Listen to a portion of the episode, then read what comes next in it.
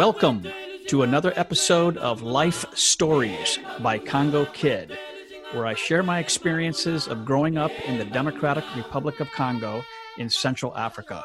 My hope is you find knowledge, entertainment, information, and insight of another culture and a new perspective of the Congolese people and Africa.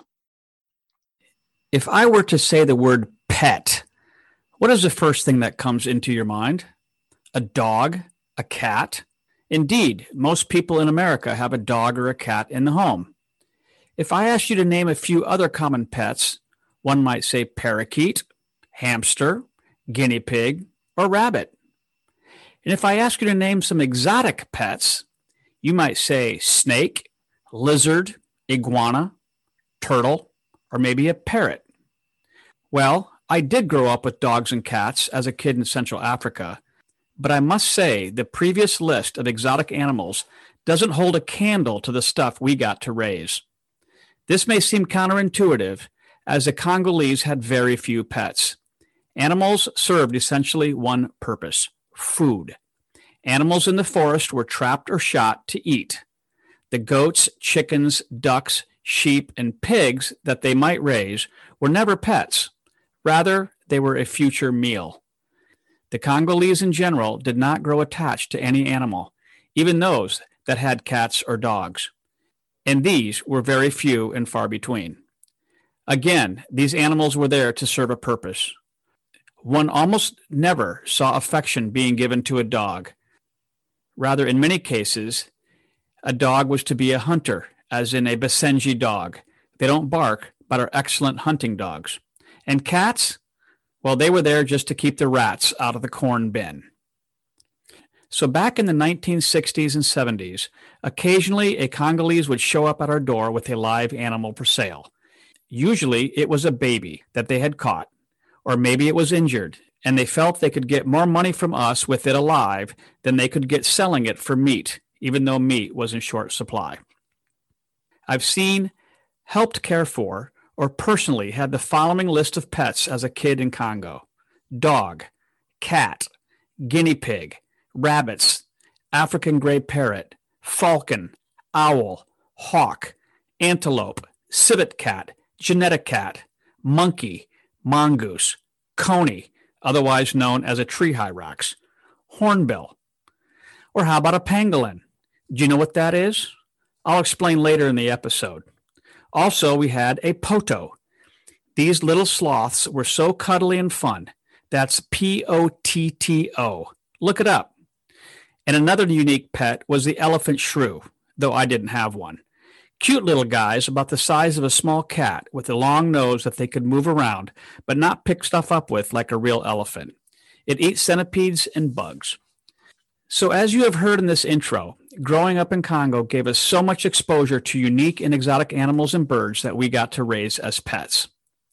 Since this episode is about Congo exotic animals that we had as pets, the most identifiable to you, the listener, is probably the African gray parrot. There are actually two kinds the Congo African gray and the Timneh African gray. The Congos have bright red tails and are a bit meaner, while the Timnehs have a dull red tail and are a bit more docile. Yet they are rated the best mimickers in the world as they can learn phrases and mimic people with such perfect accents and voice tonation, it was almost scary. To wit, one parrot owner would often go outside and call for the yard boy to come to do a chore. Andre, Yakanandako, Andrew, come to the house. Well, over time, their parrot picked that up. Sure enough, the lady of the house would be inside doing something. The parrot outside on its cage would yell, Andre, Yakanandako, and the yard boy would come running to the door to await instructions for his next task. It was rather awkward when he realized the parrot had beckoned him to the house and not the matron of the house. Well, they say to not use bad words, cuss, or swear around a parrot, as it'll pick those words up. Wise counsel indeed. Yet there might be something even worse than that for a parrot to learn. Here's an example, and I'll let you decide between the two. In the late 1970s, we lived in a duplex. Our neighbors were a nice young couple, Brad and Ruth. Well, Ruth got pregnant with their first child. Unfortunately, she suffered from horrible morning sickness. So every morning, poor Ruth would be in the bathroom, worshiping the porcelain idol, throwing up, and having dry heaves with her morning sickness. Well, the parrot's cage was outside the bathroom window, and the window was screened, not glass.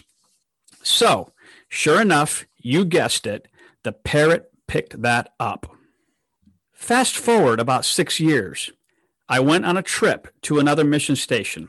While there, we were visiting some folks, and suddenly I hear, I turned to the person and said, Say, that must be Brad and Ruth's parrot, right? Well, indeed it was. Brad and Ruth had returned to the U.S. and had given it to someone else to take care of. And for the rest of its life, which could be 30 plus years, whoever was taking care of that parrot was reminded every day of Ruth's first trimester of morning sickness. Can you imagine serving dinner to guests and having that parrot outside making that horrible sound? It ruined dinner for sure. So, worse than it learning cuss words? You decide. Birds of prey were often purchased from the Congolese to be pets. Usually they were injured or babies. I remember one falcon we had in junior high. We splinted its broken wing and fed it lizards and birds. After a few weeks, its wing healed and we would let it fly. Eventually, it would fly up to 50 yards. And then one day, it just flew away. It was initially sad, but then we realized it was meant to be free. So I was proud of our crude surgical techniques and feeding it until it ultimately could be on its own. I had several owls over the years. The Africans were very scared of owls as they looked strange with those huge eyes, but more so since owls flew at night. The Africans couldn't understand that and were very superstitious of owls. Anyways, those bundles of feathers with a huge beak and feet sticking out were a lot of fun, but lots of work. Daily, we had to go and catch stuff for the owl to eat. There was no pet store to buy owl food at. This meant each evening we'd go around the various buildings that had exterior lights where little gecko lizards would hang out to catch bugs, and we would knock them down with sticks so we could feed the owl. Or we would shoot rats in the chicken coop to feed it, or we would shoot lizards during the day as well. Paul Noren, who was born and raised in Congo and has worked virtually his entire life in Africa, shares a few stories about raising various birds of prey. We had I raised one owl from time it was really quite small to, and I wanted to make that one into like, like a falcon. And it, and it got to the point where, yeah, I would walk in the room and put my arm out and he'd fly right to my hand. And the owls were good because you could raise them until they flew around and then you just put them out at night. And next thing you knew, they'd be in the trees around your house at night. And eventually they'd just go further and further afield and they, they were fine. But they're hard to feed once again because they're taking all kinds of lizards and stuff like that. And I remember one of them that we had at the dorm, and we'd let it go. And then one day we're walking up the path, and we see it come down and attack something, and it was a corn cob. he's he's he's landed on this corn cob. He's got his foot on it, you know, like I've killed it. And he starts pecking at it and realizes this, this isn't going to do anything. Okay, just and we thought, how does this guy survive? But he did. He was he was around for a long time. He survived. I had a falcon that I found it on the road. I didn't know if it was diseased or what had happened to it. I picked it up and took it and put it in a cage, fed it meat. So I had him for a while and said, Hey, you're welcome to go anytime you're ready to fly here. And, you know, a couple of weeks he flew away and it's fine. This next story about birds of prey doesn't involve pets directly, but in a way it does. We lived in an area with a bird of prey called the black kite or what we called the Congo hawk. These huge birds would circle and soar all day, looking for little chicks or ducklings to pick off in a village, or rodents, snakes, lizards, and other small animals to eat. Well, one day, one of us tossed a lizard up in the air as a hawk was circling overhead. With their incredible eyesight, the hawk was intrigued and started to circle over where we were, tossing that lizard up in the air. One toss more, and the hawk swooped down and caught the lizard midair and took off. So that started what we called hawk shows. If we'd shot a bunch of lizards with our pellet gun one day, We'd see a hawk and toss a lizard up. Sure enough, it would come over and start to circle lower and lower. Then, as all the other hawks in the area saw one hawk's specific behavior of circling and diving, they too would come to see what was of interest, hoping for food. Eventually, we'd have 20 to 30 hawks circling our yard, often only 15 or 20 feet above the ground. Now, these birds were huge. Their wingspans were often four feet or more. So, to have lots of fun, the trick was to toss a lizard up in the air just low enough that even with a dive, the hawk just couldn't quite grab it as it swooped down before the lizard landed on the ground. Call it teasing, which it was, but eventually a bad throw would result in a hawk catching it or scooping it off the ground, and off it went. And then four or five other hawks would be in hot pursuit. They were trying to get the hawk with the lizard to drop it so they could get it and eat it. So one day, one of our friends got the bright idea to tie some fishing line to a big lizard and throw that up as bait for the hawk show. The idea at the time seemed great. Have a hawk grab the lizard, and after it takes off a ways, it'll have to drop the lizard since it's tied to the fishing line. Then toss the lizard again to watch the hawks swoop down. Remember, we were young kids and this was big fun. Unfortunately, the first hawk that caught the lizard in the air took off, and then when the slack in the line ran out, it didn't drop the lizard, but rather got its claws tangled in the line. So our scared friend, with a huge hawk on the end of his line with powerful claws and beak, literally reeled it in, then tried to grab the hawk so the line could be untangled and the bird released. That hawk was flapping around and trying to bite and claw everybody. And boy, was that scary trying to manhandle it. We finally got it untangled and we got it released, fortunately. Needless to say, that was the last time we put a string on a lizard. I must bookend this story about the birds of prey, about how we dealt with the food supply chain. As mentioned, we'd shoot or catch lizards, geckos, and rats, and sometimes even birds to feed our pet owl or hawk. Often, we'd shoot a bunch of lizards, some 12 to 18 inches long, with our pellet gun. Since the owl couldn't eat them all in one day, we would need to store them for the future. Well, we had a kerosene fridge that was very small, so it was always full. There was, however, a small tray under the freezer. So we'd bag these dead lizards and put them in the tray or maybe even the crisper drawer. Very few people I know would let their kids store dead lizards in their fridge next to the leftover casserole, but mom did. I knew she wasn't thrilled about it, but she knew it was important to us boys. Mom was really a good sport in this regard. Thanks, Mom. Other birds we had as pets were hornbills. Paul Noren raised several kinds, and I've asked him to share his stories. There's a number of different species of hornbills in, in the Ubangi. I think seven or eight, maybe even. There's a couple that are black and white that are pretty good size. One of them's a really big one. I don't know how we got a hold of this thing. We, we got it as a, a little guy. We were at the dorm he and I worked with that one a lot, and it was uh, mostly a fruit eater. The thing tamed down and knew us really well. It turns out that hornbills become like part of a family, and, and they don't want other people to be around. But at the Ubangi Academy, there were a lot of family, so he, got to know a lot of the kids. He'd go sit up on the top of the dorm roof, and we'd go out in the middle of the yard there and stick an arm out and have a banana, and boy, he'd come flying down and land on your arm they're powerful flyers, but they're not graceful. And so when he landed, it would be like a crash landing on your arm every time. You know, he'd hit you and bend way over, and his tail would go up like he was going to fall off, and you know, and then he'd get his balance. And there were a couple of times when we stood there and we had one arm out, and then we put the other one out, and he starts coming like this way and then that way, and you didn't didn't know which arm to land on, and just crash into you. it, was, it was a lot of fun.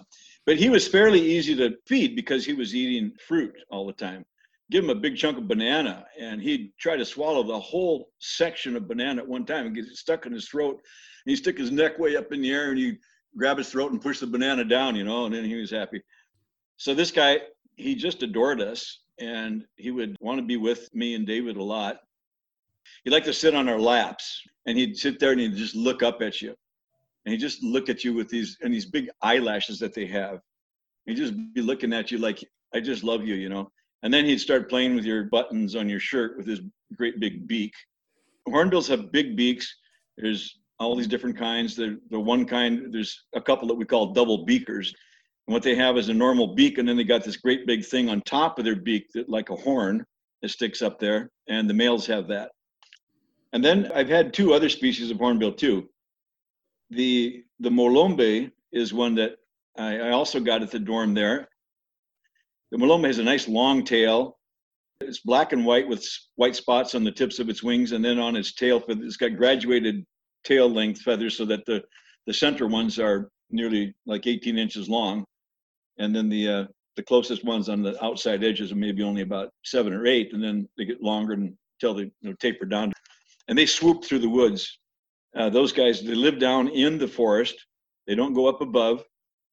They're swooping between branches down low, and eating insects, and especially where monkeys start to run and get upset about something and they bounce around, then insects come shooting off of those branches, having been disturbed. I've seen two or three of these molombes. This is the white crested hornbill. And then you just see these, the, the monkeys are gone, things are calming down, and you see these things swooping through, shoom, shoom, just back and forth, catching the insects that were still flying around before they, they lit somewhere. He was a hard one to feed. He ate oodles of insects. I mean, grasshoppers, uh, big ones, little ones, cockroaches, anything we could find that, that was an insect, he would eat it. And toads. The thing is, he knew that toads were poisonous somehow because you give him a toad and he'd kill the thing basically, and then he would rub it in the ground. He would turn it and rub the thing in the ground and rub it in the ground and rub it in the ground and turn it and rub it in the dirt. And, rub, and what he was doing is he was rubbing off all the poison that comes out of the glands of a toad. And then when the thing was completely rubbed out and all softened up from being smashed around, run through its beak back and forth. Then he would just tip it up and swallow the whole thing, a whole toad. And you think, how in the world? Obviously, he couldn't taste it, but it, it just went down. We are shooting lizards and geckos and catching toads, and uh, you know, if we got a snake, whatever, we just fed it to this molombe and he ate it. My first pet I got when I was five. It was a cat. I named her Moko which means the number one in Lingala. But my second pet I got when I was five was a monkey. I named it Mibale, which means number two. It was a Smith's white nosed guenon. I raised it from a baby. That was really cool. I loved that little guy, and he loved me. We'd let it run around the yard and up on the roof and in the trees during the day. I'd call it, and it would come to me and hang out on my shoulder or head. And at night, we'd put him in a box to sleep. What little kid wouldn't have a blast with a pet monkey? I remember while we were sitting on our porch one late afternoon and our family was eating popcorn. Mibale heard us, so sure enough, pitter patter, he came down the roof of our house. He leaned over the edge of the roof to see us on the porch.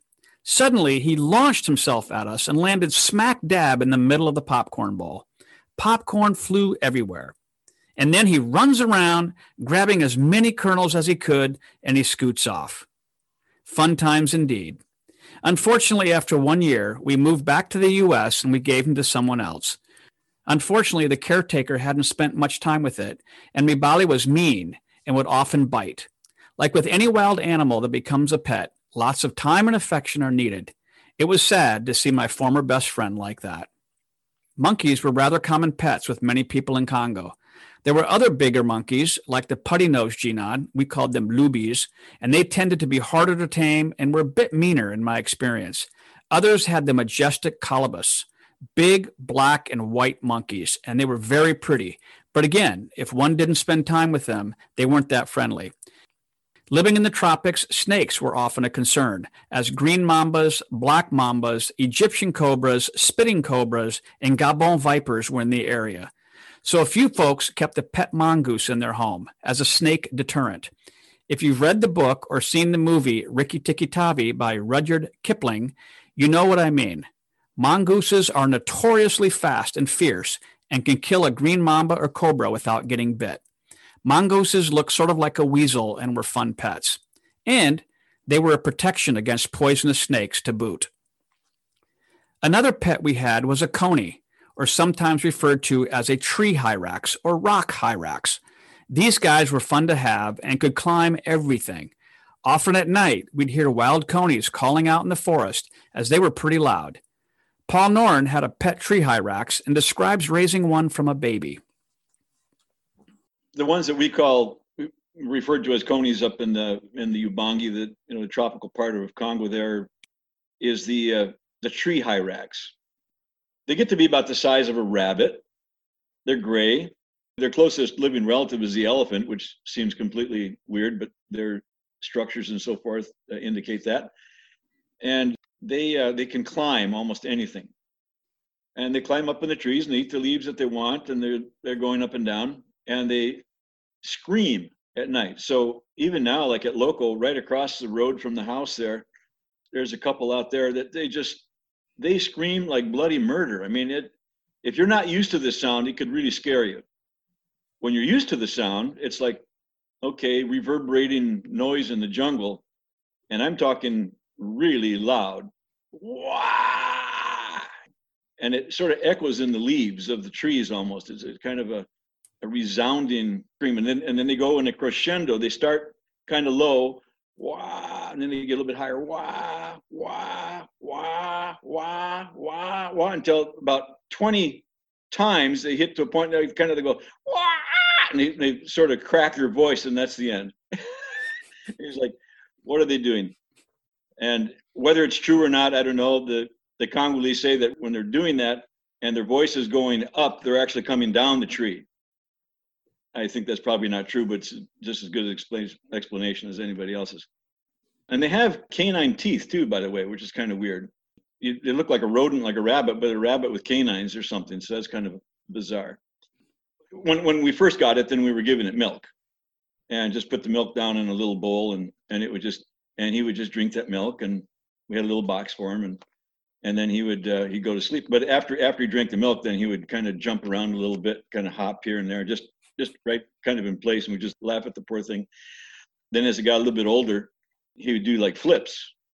He'd get full, and then he'd start doing little flips there, and not go very far. But and then he got to be the size of a rabbit, and he really took to Christina, our daughter, and would follow her around. But he wouldn't go like 100, 200 yards away with her, but he would follow her like just around the yard. And then he would eat leaves and flowers and stuff like that. But when we ate, he wanted to be there too. And he could climb anything. So he'd come straight up the table leg, reach out from under the table to the edge of the table, and then he'd get his hands up there. And they, they have little short hands that remind you of um, the hands of a person with the two of the knuckles cut off, kind of. But they have fingerprints all over those hands that are bare. And so that grabs any surface really well to get tactile um, tension there. And so he would just, he'd come up onto the table. I'd put him back down. He'd be back, you know, one minute, he'd be back up on the table again. So then I put him up on a curtain rod and he'd go back and forth up there trying to figure out how to get down because he couldn't really come down on the curtains very well. But eventually he would. And so uh, he liked to be with us. As he got older, he just started eating grass and leaves around and had plenty of food to eat. And we let him out for a long time. Then when we left, we left him with someone else. And it was just kind of there at the mission and wandering here and there. And, and eventually it was just in the wild. Besides the day to day responsibility of feeding and caring for the tree hyrax, Paul has an interesting story about the tree hyrax getting lost, then found. One day we're, we're, we're all curious what happened to the, where's the hyrax? Have you seen the hyrax? Christina couldn't find it. She didn't know where it was, and this is this thing followed her all over the place. And so we start looking for it. We're looking around outside. We're walking back and forth in the house, whatever. Nothing.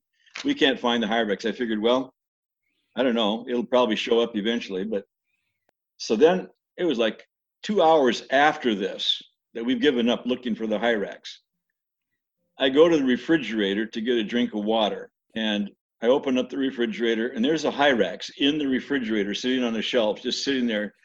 And I'm wondering what in the world.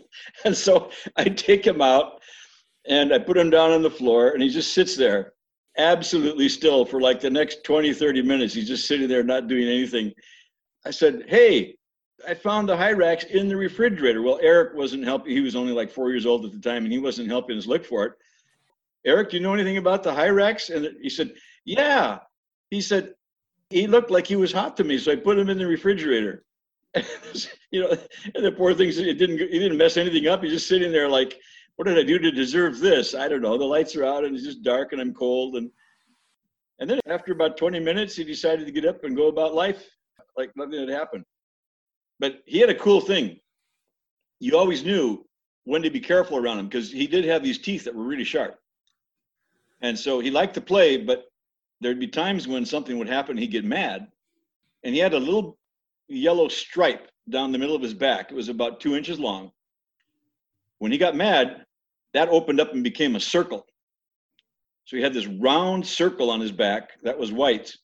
And then you'd go, oh, stay clear of him. He's going to come bite your toe for good, then then you knew there was something up. Something had perturbed him. But that was a that was a fun little critter to have around. One of the many that we that we enjoyed. I'd mentioned the pangolin earlier. These creatures are very interesting as they are mammals, but they have scales. The only scaled mammal in the world, I believe. They look like anteaters with scales. They have a very long tail that can be used to wrap around its body as a protection when threatened. It turns into a giant ball with nothing but scales facing its enemy. They're fairly docile creatures and eat bugs and ants and worms. My third grade class bought one in 1970, and we kept it as a class pet. Poor guy didn't last too long, though. I'm not sure if it was sick or malnourished or what. I do know of other folks that had pangolins and really enjoyed them as pets, as they'd cling to one's arm and were friendly critters. Some of my pets weren't exotic per se. I had guinea pigs as a young boy. I also had rabbits, and I had a chicken named He. He followed me around like a dog. He was awesome. He also laid eggs. Hmm. I also raised pigeons for a few years. I built them a little mud and stick hutch with a grass roof mounted up on poles so no wild animals could gain access to them. That was fun. In fact, that desire to raise pigeons carried over into adulthood, and in my 40s, I started raising and breeding homing pigeons in my backyard. Another fun pet was a Genetta cat, pretty, sleek cats that were fun to play with and hold. Several folks had them. Or a civet cat. Beautiful cats, beautiful pets. The elephant shrew was a very unique creature that made for a fun pet. They were the size of a small cat with a long nose that they could move around to search for ants, bugs, and other food. Paul Noren had one and shares his experience with a pet elephant shrew. The elephant shrew, that was another unexpected little guy that came came our way. Someone it, they brought it to us, and it was about the size of a big mouse. I mean, you know, a little bit bigger than that.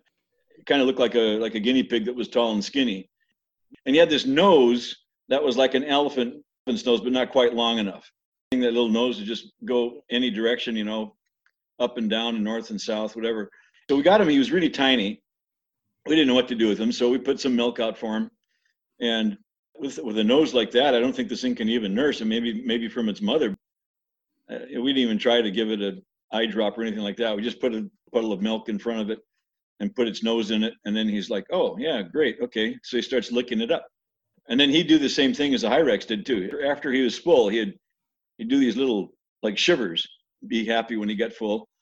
But then he got bigger, and we took him outside and see what this thing eats, you know. And he'd be walking around. We'd walk with him, and he'd be probing with his nose into the grass and and his nose would go down into the ground into the like topsoil stuff and he'd be catching like centipedes and anything that he could find in the ground. They're probing around and picking up stuff.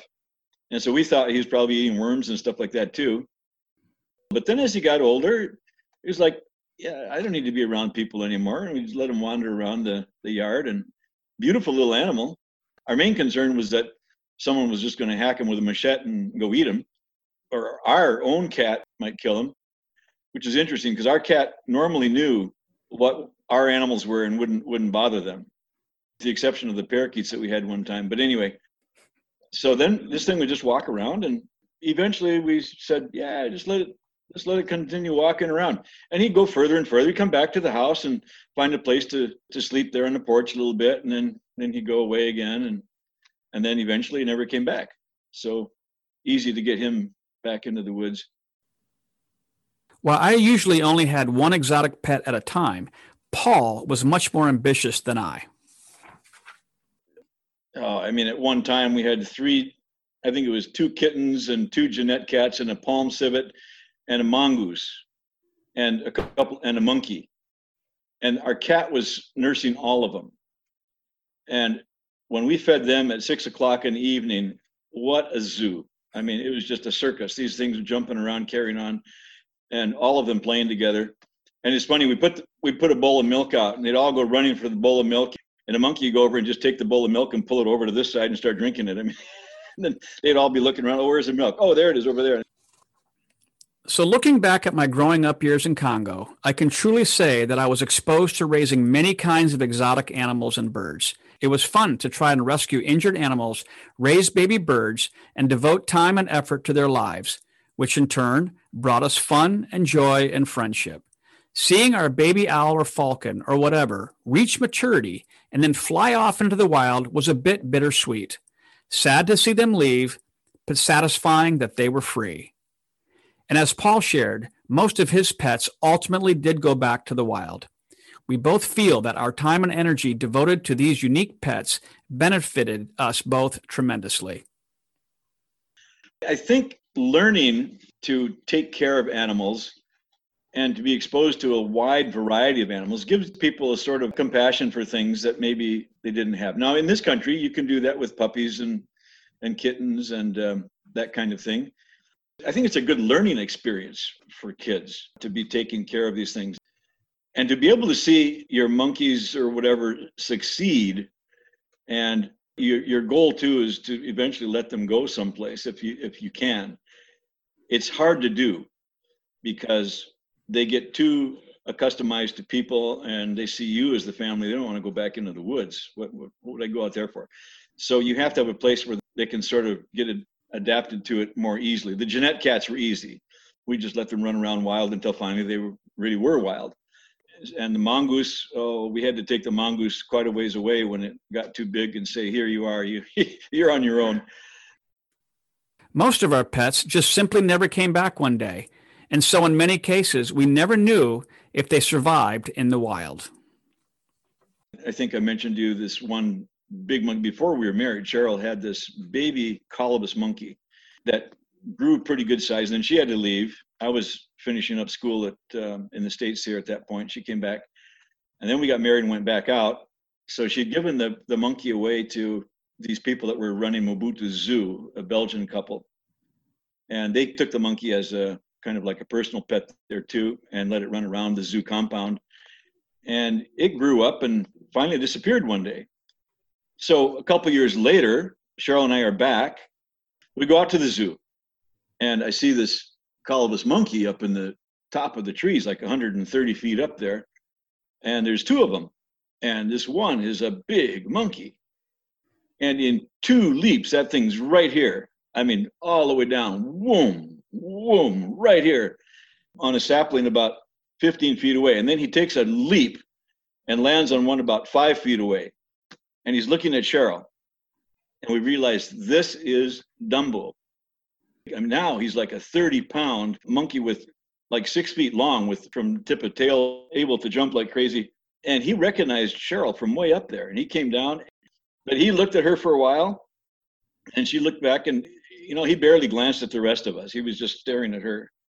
And it was kind of like, okay, here I am. I know who you are. And meanwhile, his wife was up there in the trees going, you know, what are you doing down there anyway? So then he bounded up and was gone again. And we looked at that and said, what a success that was. I mean, that was really nice. And he'd gone away off into the woods from the zoo there and found a mate and brought her back. So that was that was really cool. My love of pets, particularly birds of prey, has carried over into my adult life.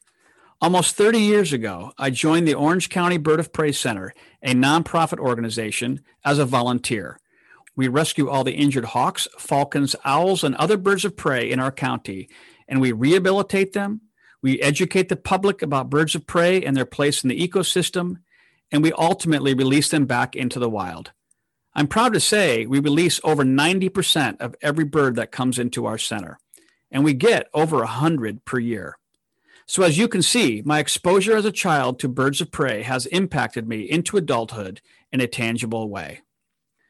So, when someone tells me they got a bearded dragon for their kid as a quote, exotic pet, I simply shrug. Compared to all the pets I had or helped with in my growing up years, nobody I know will ever have the chance here in Southern California to have the variety and quantity of unique and exotic pets that I did as a child. Nor will they ever know the joy and satisfaction of raising a bird or animal into adulthood until it ultimately returns to the wild. And you can't put a price tag on that. I know Paul has been enriched by all these animals he's cared for over the years.